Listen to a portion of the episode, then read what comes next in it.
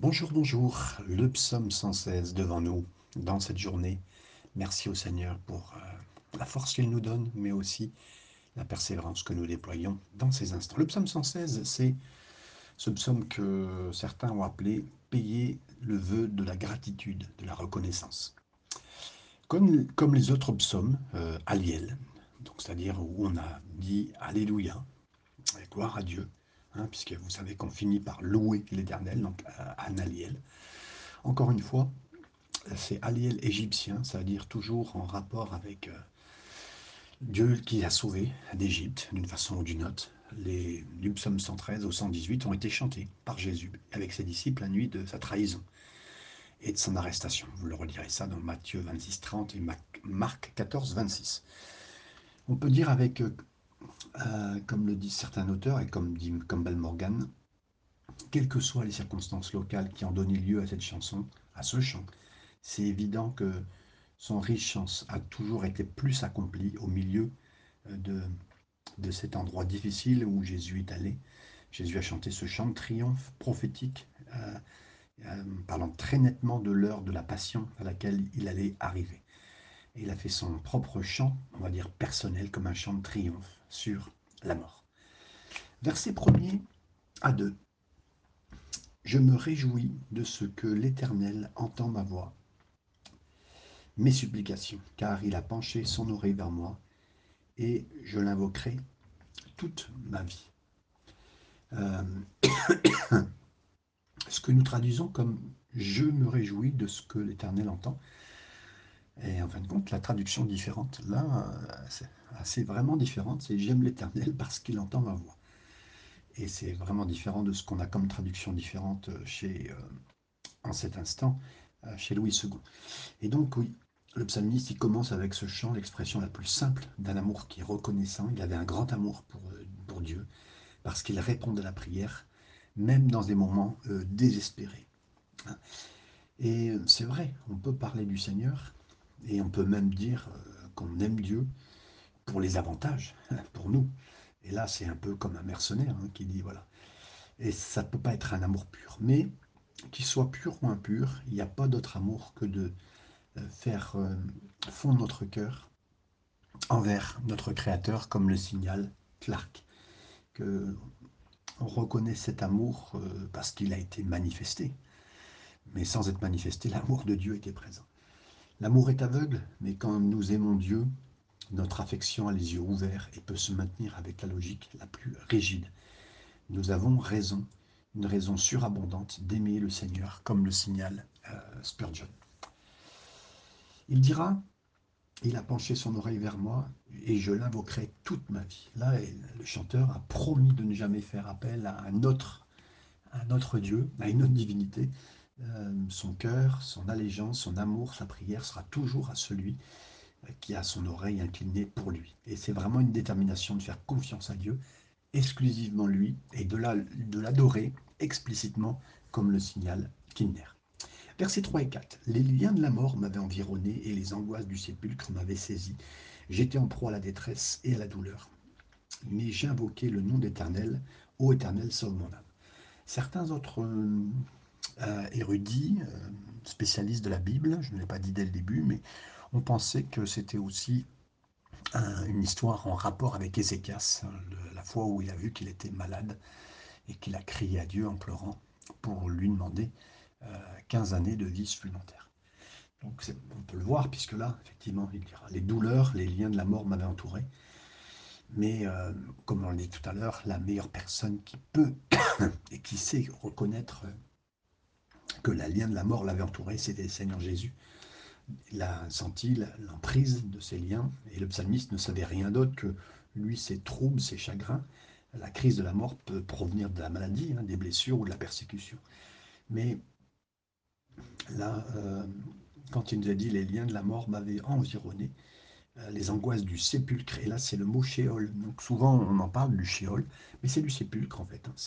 Dans la poésie, poésie par exemple, de l'Ancien Testament, la mort et Sheol sont assez agressifs, ça s'accroche aux vivants pour les détruire par la maladie, les écraser avec du désespoir, de sorte que euh, le sort du chanteur à ce moment-là, il peut également avoir été une genre de maladie qui n'était pas espérée, hein, comme le dit le psaume 116 et le verset 11 plus tard que nous verrons. Mais c'est une expérience de, de, en fait, de désillusion, de, choses qui n'arrivent pas. Comme Job, hein, il aurait pu être les deux ensemble, c'est-à-dire aussi bien de choses qui n'arrivent plus ou qui n'arrivent pas, et en même temps les maladies, la maladie qui peut être ensemble. Et là, et, c'est vrai qu'on se souvient de Job ayant vécu euh, tous les maux euh, presque ensemble. De nombreux siècles plus tard, Pierre a utilisé cette phrase hein, des liens de la mort euh, pour décrire le péril dont Dieu le Père avait délivré Jésus par sa résurrection dans Acte 2, 24 quand il a prêché un puissant message, mais aussi un sens prophétique et messianique sur ce psaume. Donc en fait, ce psaume a été rappelé par Pierre pour vraiment dire que c'était un psaume euh, messianique.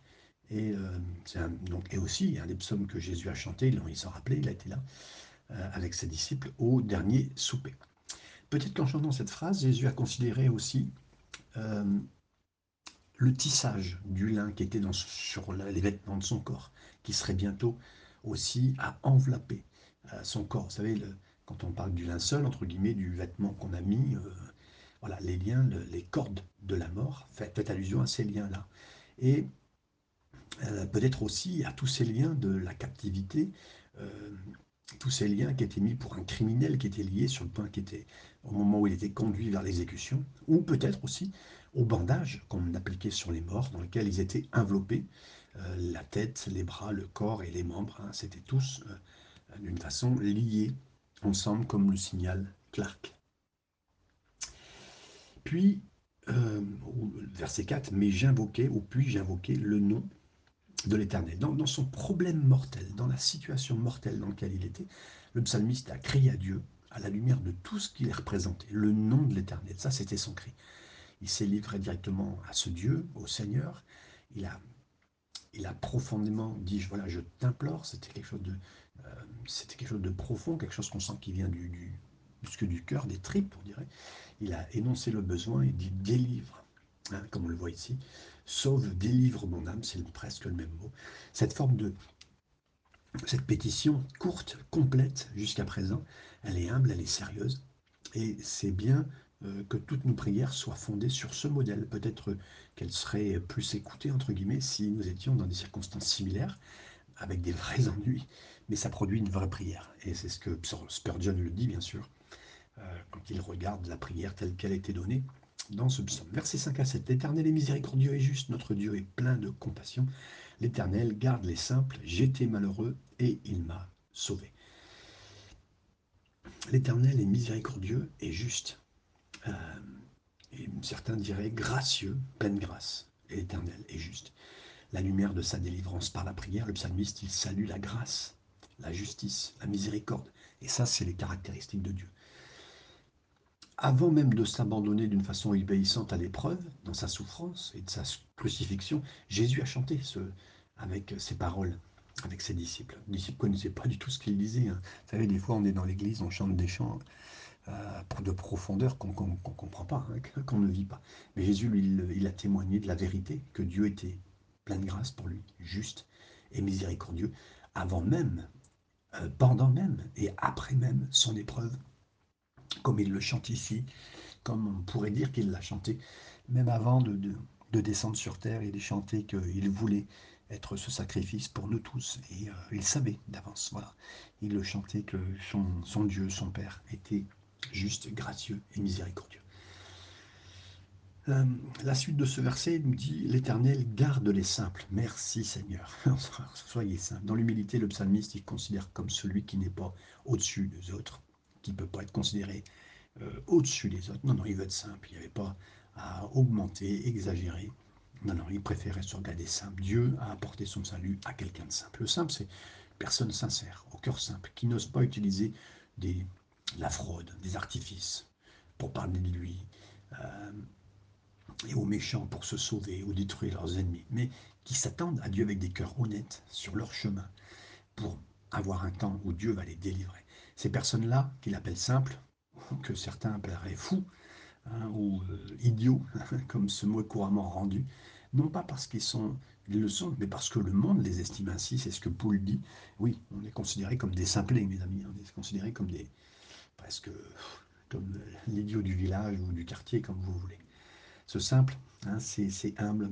Le, psalmiste s'identifie à, eux. Il est humble de Dieu, d'avoir du temps, euh, ce temps euh, où il sent qu'il est considéré par Dieu. Et encore une fois, dans cet aspect messianique, on considère ces mots chantés, prononcés par Jésus parmi ses disciples. Lui, il est, loin d'être un, homme simple, mais il a considéré même cette religieux, cette hiérarchie hein, dans laquelle il aurait pu être placé, arrogante peut-être, il a, mais il a méprisé son manque, euh, le fait qu'il n'ait pas de référence, qu'il n'ait pas de formation formelle reconnue par qui que ce soit. Euh, il venait pas de, Jérusalem, mais il venait de Nazareth, il venait d'un petit endroit euh, déprécié. Et il a préféré vivre comme ça. Non seulement Dieu est gracieux, mais il est aussi gracieux pour les petits, pour tous les, les gens qui sont communs, les personnes qui sont quotidiennes dans notre bus, au magasin, euh, euh, comme ce psalmiste. Et c'est l'une des grandes gloires de notre Dieu. Quand Jésus a appelé ses disciples, il les a appelés des gens qui allaient à la pêche, des gens qui collectaient les impôts. Et quand les anges ont annoncé la naissance de Jésus, ils ont euh, plutôt été chercher des bergers que d'autres personnes, comme le signal Boyce. ô éternel, sauve mon âme. Mon âme, j'étais malheureux, mais il m'a sauvé. Là, on voit deux fois ce mot sauvé, la, connaissance que David avait de la bonté de l'Éternel, c'était vraiment une expérience pour lui. Un homme euh, charnel, c'est-à-dire qui était de, tous les jours, mais qui connaît des choses excellentes de Dieu. Donc, on oppose presque hein, un homme charnel qui connaît l'excellence de Dieu. Et euh, on le sent dans ses paroles que ça a été révélé pour lui. Mais ça a été révélé comment? Ça a été révélé dans les difficultés. Euh, et un chrétien qui est expérimenté, lui aussi, il vit ces choses-là. Il va vivre cela malgré qui il est, malgré euh, l'aspect, malgré euh, le désordre dans nos vies, malgré que le, charnel prend plus de place que le spirituel. Et, voilà. Et heureux l'homme qui est comme le psalmiste, qui peut donner la confirmation de sa propre expérience comme une grande vérité que Dieu protège et, euh, puis que vraiment le Seigneur est présent pour chacun, comme le dit Mac la reine. La fin du, du, verset 7 dira Oui, mon âme, retourne à ton repos, car l'Éternel t'a fait du bien. Oui, pendant une saison, la crise de la mort a troublé euh, l'âme de, cet homme, de ce psalmiste. Maintenant, il peut réfléchir à la façon dont Dieu a traité, a fait avec lui, il est revenu. Et là, il dit, voilà, je connais le repos, il y a un vrai repos pour mon âme, dans la, primaire de Dieu, dans ce que Dieu donne. Euh, vous vu, ça m'a fait rire, quand j'ai vu ce mot en anglais Prime, euh, on pense à Amazon Prime qui donne des avantages à des gens. Mais ce, mot, euh, vraiment, Dieu donne un repos euh, qui, de façon plurielle, qui indique le repos complet, un repos qui est plein à tout moment et en toutes circonstances, comme le cite Spurgeon en relisant Edersheim, qui était un grand spécialiste de l'archéologie, mais d'autres points aussi, il est cité. Et on veut apprendre. c'est un art, c'est un, c'est une façon de voir, une façon de vivre, de se confier dans le Seigneur, de nous reposer en lui. Et euh, je vivais ces derniers temps des jours euh, un peu difficiles en roulant en voiture et euh, des difficultés.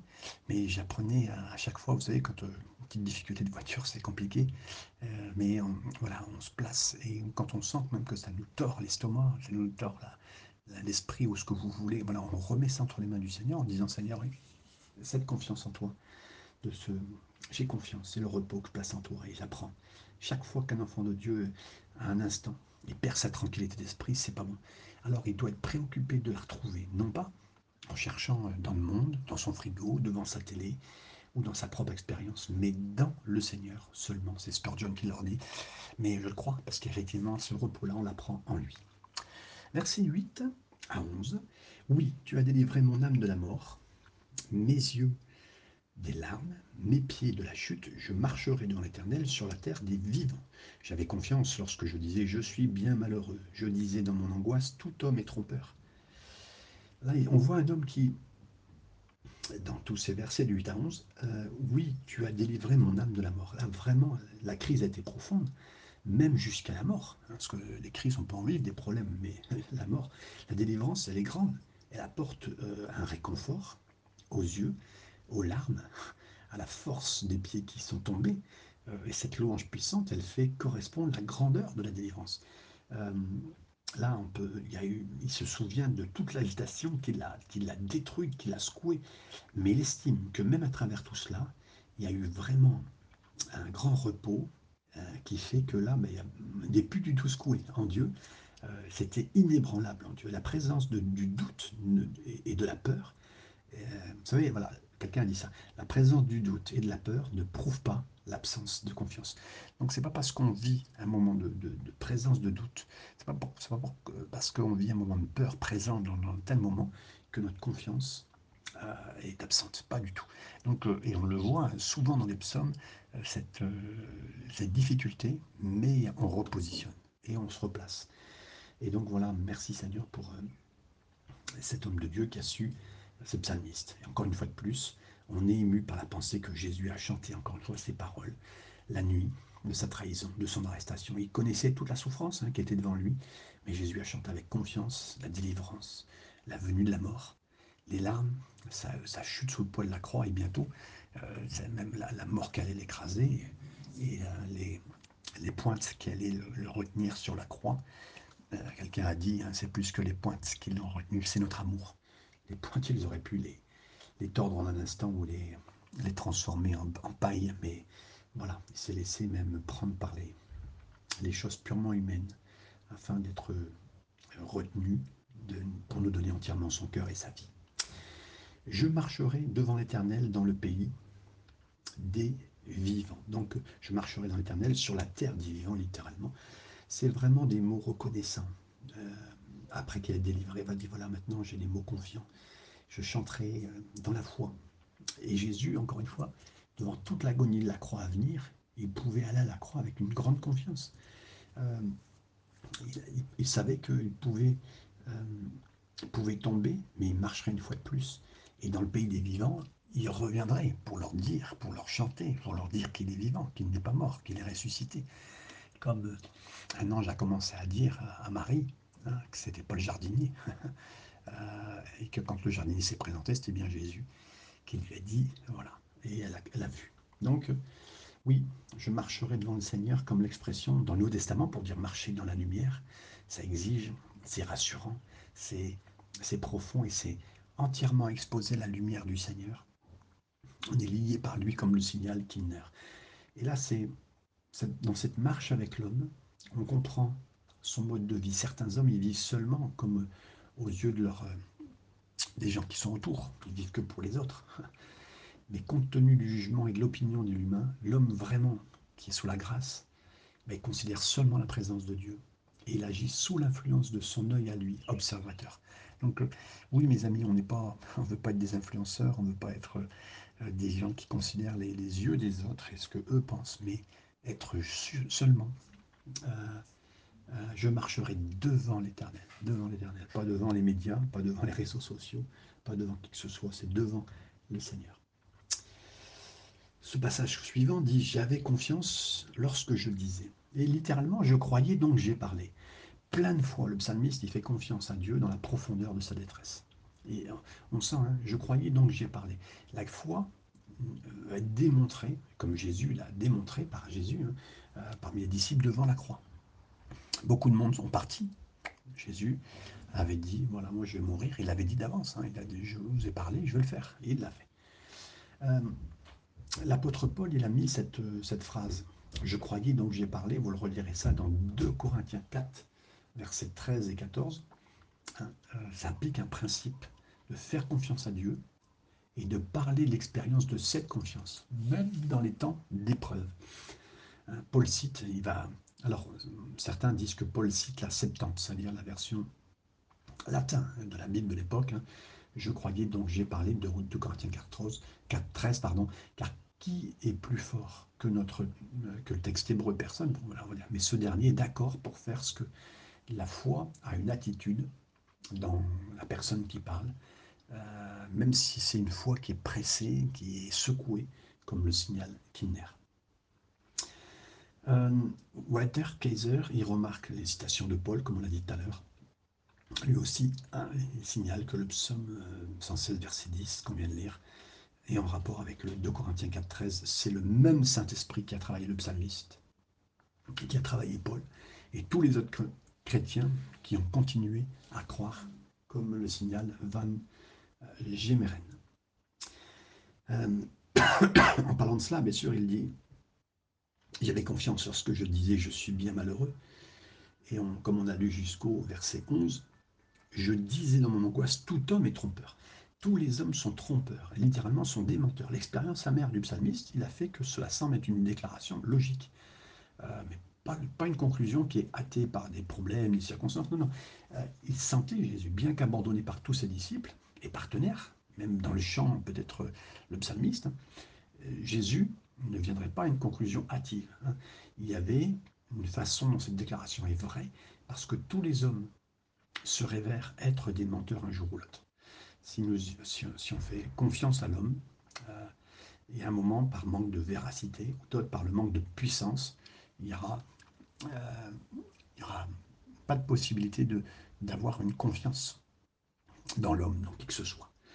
Cette phrase indique clairement que le psalmiste avait compris euh, que le jugement était trop dur dans la situation actuelle.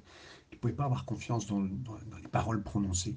Et on pense bien sûr à tous ces hommes qui prononceront des paroles contre Jésus euh, pour, le, pour juste le tuer. Il n'y avait aucune raison, aucun, aucun fondement dans la légalité de tuer Jésus, mais ils l'ont fait. J'ai dit dans ma hâte. Parler à la hâte, c'est généralement suivi de ce qu'après, quand quelqu'un parle à la hâte, c'est souvent après, il y a de la repentance. Parce que les mots qu'on prononce quand on parle arabe, c'est souvent amer. Mais il vaut beaucoup mieux être silencieux quand notre esprit est, est hâté, quand on est dans la difficulté. Et c'est tellement plus facile de dire, euh, de dire des choses comme ça que, d'éviter de, les dire. Et nous pouvons nous repentir de nos mots, mais nous ne pouvons pas les rappeler, euh, ce qu'ils ont fait malheureusement, comme le signale Spurgeon. Verset 12 à 14, on va parler de la vie de la gratitude, une vie de gratitude, c'est-à-dire une façon de faire, d'être toujours dans la gratitude. Euh, comment rendrai-je à l'Éternel tous ses bienfaits envers moi? J'élèverai la coupe de délivrance, j'invoquerai le nom de l'Éternel, j'accomplirai mes voeux envers l'Éternel en présence de tout son peuple. Que vais-je rendre à l'Éternel? La gratitude, ça conduit toujours le psalmiste à, considérer qu'il y a un don qu'il faut rendre au Seigneur pour pouvoir faire. Euh, il avait Dieu avait généreusement partagé, ses avantages. Maintenant, il veut, le, psalmiste veut rendre, hein, euh, comme le lépreux qui est revenu vers Jésus, hein, Luc 17, 12, 19, il était reconnaissant, il revient vers Jésus. Et le psalmiste, judicieusement, il considère pourquoi Dieu était si bon pour lui, pourquoi Dieu est bon pour moi? Alors qu'en fait, on pouvait rester dans nos problèmes, ça n'aurait rien changé, Dieu restait même bon. Mais il savait que les problèmes étaient communs à tous les hommes et les avantages euh, pas, ne sont pas donnés à tous, mais là, lui, il reconnaissait les avantages que Dieu lui a donnés. Et donc, il faisait confiance à Dieu. Donc, on a bien lu, hein, puisqu'on lit du verset 12 euh, à 14, euh, j'élèverai la coupe des délivrances. Hein. donc, mais quand il parle ici, comment rendrai-je tous ces bienfaits? Donc, le mot bienfait, ces avantages, les, bienfaits sont, sont différents. ils n'échappent souvent ils échappent souvent à notre observation. On ne voit pas tous les bienfaits du Seigneur. Mais en tout cas, les bienfaits que Dieu nous donne répondent toujours à nos besoins. Et il y a des choses que vous avez euh, ce matin, ce soir, que Dieu vous donnera, que vous, ne considérez pas. Mais en tout cas, Dieu est bon, il n'oublie jamais ses enfants. Jamais, jamais. Et donc, il y a énormément de bienfaits qu'on ne voit pas toujours. Mais merci Seigneur. Euh, le psalmiste dira, je vais prendre la coupe du salut. La gratitude, elle conduit aussi à, recevoir de Dieu. Euh, avant de faire quoi que ce soit pour lui, on commence par recevoir euh, avec gratitude comme une coupe. Et on peut penser bien sûr à la Sainte Seine que nous pouvons prendre. A un moment de gratitude. Je, sais que pour certains, la Sainte Seine ne veut plus dire grand-chose. Un petit verre qui passe, qu'on fait passer dans une, dans une rangée, à qui on remet à quelqu'un d'autre. Mais là, il y a une vue plus profonde sur... Euh, dont, quelque part, on rembourse Dieu de bien voir ce qu'il est en train de nous donner. Ce, que ce soit du, jus de raisin ou du vin, c'est toujours l'image du sang de Jésus qui vient nous bénir. Et c'est figuratif, bien sûr, mais le Seigneur a voulu qu'il a dit souvenez-vous, souvenez-vous. Et, la mémoire de celui qui est sauvé se souvient régulièrement. Se souvient à la Sainte Seine comme se souvient dans d'autres moments. Et c'est profond. Notre âme, elle devient plus profonde en n'oubliant jamais, jamais. Et là, on continue à nous émerveiller de voir comment Jésus a pu chanter, lui, ses propres mots, au moment de la trahison, son arrestation il a chanté la, coupe du salut, cette nouvelle alliance avec ses apôtres qu'il a, décrit, il a pris euh, la, Sainte Seine avec eux, il a, initié quelque chose de nouveau le repas de la Pâque était fini quelque part pour lui. Euh, il a initié quelque chose de nouveau, cette coupe nouvelle, une coupe remplie de joie, de douceur, de bénédiction. Et quand on prend cette coupe, on n'oublie jamais le coup, le coup qu'il a, qu'il a rempli pour nous. Et donc, euh, quand on prend cette coupe-là, il dira Comment rendrai-je à tous ces bienfaits? J'élèverai la coupe de délivrance, j'invoquerai le nom de l'Éternel, j'accomplirai mes vœux envers l'Éternel. Le chanteur, il déclare publiquement. Là, c'est un moment de, sacrifice, de gratitude au temple, à l'autel. Euh, et là, il, dit voilà, la grandeur, la fidélité de Dieu. Et ce qu'il avait décidé de faire devant Dieu, maintenant il va le faire. Il décide de faire ce qu'il avait parlé, hein, ce qu'il avait reconnu, ce qu'il avait déclaré de la bonté de Dieu devant les hommes. Il avait dit voilà, j'attribue la gloire, toute la gloire est à Dieu, tout ce qui lui est dû. Et il dit voilà, ce mot, maintenant il est en train de il dit voilà, je jure légalement de ce que si j'ai une dette due, de ce que j'ai demandé que j'allais faire au Seigneur, que ce soit de l'argent, mon temps, mon cœur ou quoi que ce soit, euh, voilà, je veux donner, je veux payer au Seigneur. Et quand je dis payer, c'est pas c'est pas le terme d'argent, c'est le terme de rendre au Seigneur. Euh, Jésus était là pour chanter ces mots lui-même, alors qu'il allait devenir lui-même le sacrifice. Voilà, dans ses actes, un monument pour nous. On pense à tous les, martyrs. C'est John Philpot euh, qui est allé euh, au milieu de tous les hommes qui voulaient l'arrêter à Smithfield et il s'est agenouillé là en disant ces mots Je vais payer mes voeux à toi, ô Seigneur. Et euh, beaucoup d'hommes martyrs ont vécu ces choses en disant Seigneur, voilà, j'ai dit que j'allais jusqu'au bout, alors j'irai jusqu'au bout. Et j'aimerais vous dire, mes amis, alors que vous êtes peut-être sur un lit de difficulté, sur un lit de souffrance, de maladie, de, persécution, euh, renouvelez vos voeux en disant Seigneur, j'irai jusqu'au bout par ta grâce avec toi. Versets 15 à 17. Elle a du prix aux yeux de l'Éternel la mort de ceux qui l'aiment. Écoute-moi, ô Éternel, car je suis ton serviteur, ton serviteur, fils de ta servance. Tu as détaché mes liens. Je t'offrirai un sacrifice d'action de grâce et j'invoquerai le nom de l'Éternel. Magnifique mot, mes amis, parce que c'est un verset qu'on peut prononcer à chaque euh, recueillement pour des personnes chrétiennes. Elle a du prix. Euh, aux yeux de l'Éternel la mort de ceux qu'il aime. Elle est précieuse. Le chanteur, il savait que la mort était toujours une réalité hein, pour chacun des, croyants. Ça va être une réalité, mes amis, il faut qu'on s'en soit conscient. Mais quand ce jour viendra, Dieu, il tiendra, euh, il retiendra quelque part. Alors là, on vivra la mort, mais ça sera une chose précieuse. Elle, est précieuse, c'est précieuse. La forme d'expression la plus habituelle ici, dans le psaume 116 euh, et verset 15, c'est le sang est précieux le, sens de notre mort des croyants est précieuse. Elle n'est pas triviale, elle n'est pas, pas, pas, comment dire, euh, euh, quelque chose de petit, quelque chose d'anodin. Non, non, non. Si Dieu même devait autoriser, parce que c'est le point qu'il faut bien comprendre, à l'instant nous le vivons, pas pour après, mais si Dieu autorise la mort, c'est pas la légère. Donc euh, voilà, c'est pour ça que même quand on arrive dans un moment très difficile, disons Seigneur, à toi ta volonté soit faite, comme Jésus l'a dit de toute façon. Et donc Dieu est particulièrement proche de son peuple quand il se tient à la porte de la mort. Dieu veille sur son peuple quand il est malade, quand il est mourant, quand il s'approche d'eux, en faisant connaître sa présence afin qu'il soit réconforté même à l'heure de la mort. Et euh, nous qui lisons, nous qui savons, ça intervient toujours pour nous dire, voilà, je ne permettrai pas que tu périsses éternellement. Tu peux mourir là, mais tu ne périras pas éternellement. Et dans les deux cas, le Seigneur fait ce qui est le mieux pour nous. Que, que le Seigneur nous laisse sur terre, c'est le mieux. Si le Seigneur nous reprend, c'est mieux. Il se fera toujours le meilleur comme il le faut pour nous. Et Dieu considère la mort de, ces, de ceux qui sont martyrisés, de ceux qui sont martyrs, comme particulièrement précieuse. Si vous êtes, euh, euh, comme ont été considérés comme les premiers chrétiens, bêtes dans les cirques, traînés à mort par des chevaux sauvages, assassinés dans les donjons ou abattus dans les, neiges des Alpes, hein, comme le disait Spurgeon, euh, c'est pas pour engraisser les tableaux de chasse de qui que ce soit, mais ça a toujours du prix aux yeux de Dieu. Et ça, c'est important. La mort, c'est soit une malédiction euh, et un ennemi, mais elle est précieuse. Parce que, oui, euh, malédiction, parce que c'est actuellement la malédiction à cause du péché. Un ennemi, parce qu'on en a peur, mais elle est précieuse. Parce qu'elle supprime les barrières qui nous restaient entre Dieu et les saints. Donc, euh, ce n'est pas à nous de les retirer, ces barrières. Attention, on le redira toujours mais la porte de l'éternité, de la communion parfaite avec le Seigneur. C'est la porte de la mort, quelque part. Et la mort au sein n'est pas une pénalité, c'est pas une destruction, et c'est même pas une perte, c'est juste un gain. Quand Baxter, John Baxter s'est couché en mourant, ses amis sont venus le voir, presque le dernier mot qu'il est en train de dire. Euh, on lui a posé la question, Monsieur Baxter, comment êtes-vous? Ben, Il a dit presque bien parce que la mort arrive.